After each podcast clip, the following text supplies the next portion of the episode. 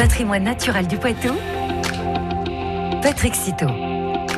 Tous les week-ends, on part en balade pour découvrir la faune et la flore du Poitou et notre expert en la matière, c'est Patrick Citeau. Bonjour Patrick. Bonjour à tous.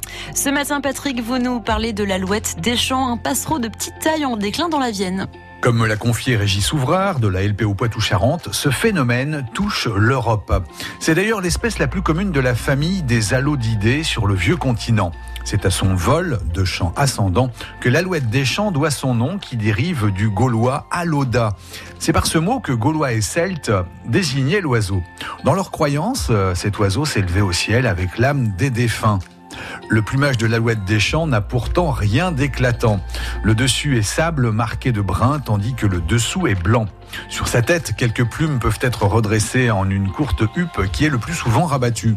L'alouette des champs affectionne les terrains à végétation basse. Elle s'accommode bien des milieux agricoles ouverts. Notre oiseau passe le plus clair de son temps au sol. Sa livrée couleur de terre l'aide bien à passer inaperçu. La nourriture de l'alouette des champs varie avec la saison. En automne et en hiver, elle consomme principalement des graines et des jeunes pousses. Au printemps et en été, les insectes et invertébrés sont au menu. Et de février à octobre, le mâle effectue des démonstrations vocales assez soutenues. Il chante à une centaine de mètres de hauteur. On dit d'ailleurs pour l'alouette qu'elle grisole ou tire-lire, un exercice auquel le mâle se livre sans interruption pendant plusieurs minutes en vol stationnaire.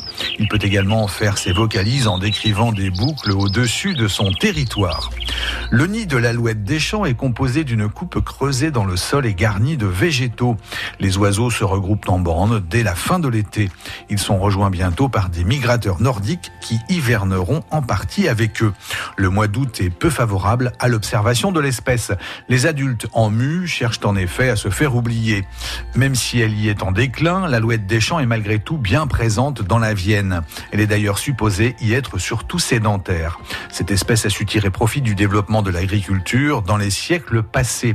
Mais l'intensification des pratiques agricoles a engendré son déclin. Comme partout en Europe, la Vienne n'échappant pas à ce phénomène qui touche bien d'autres espèces. Merci beaucoup Patrick Citeau et à demain. Merci également à Jacques Berthaud pour euh, l'ambiance sonore. Merci, à demain. Et maintenant, Patrick Citeau, on le retrouve sur francebleu.fr.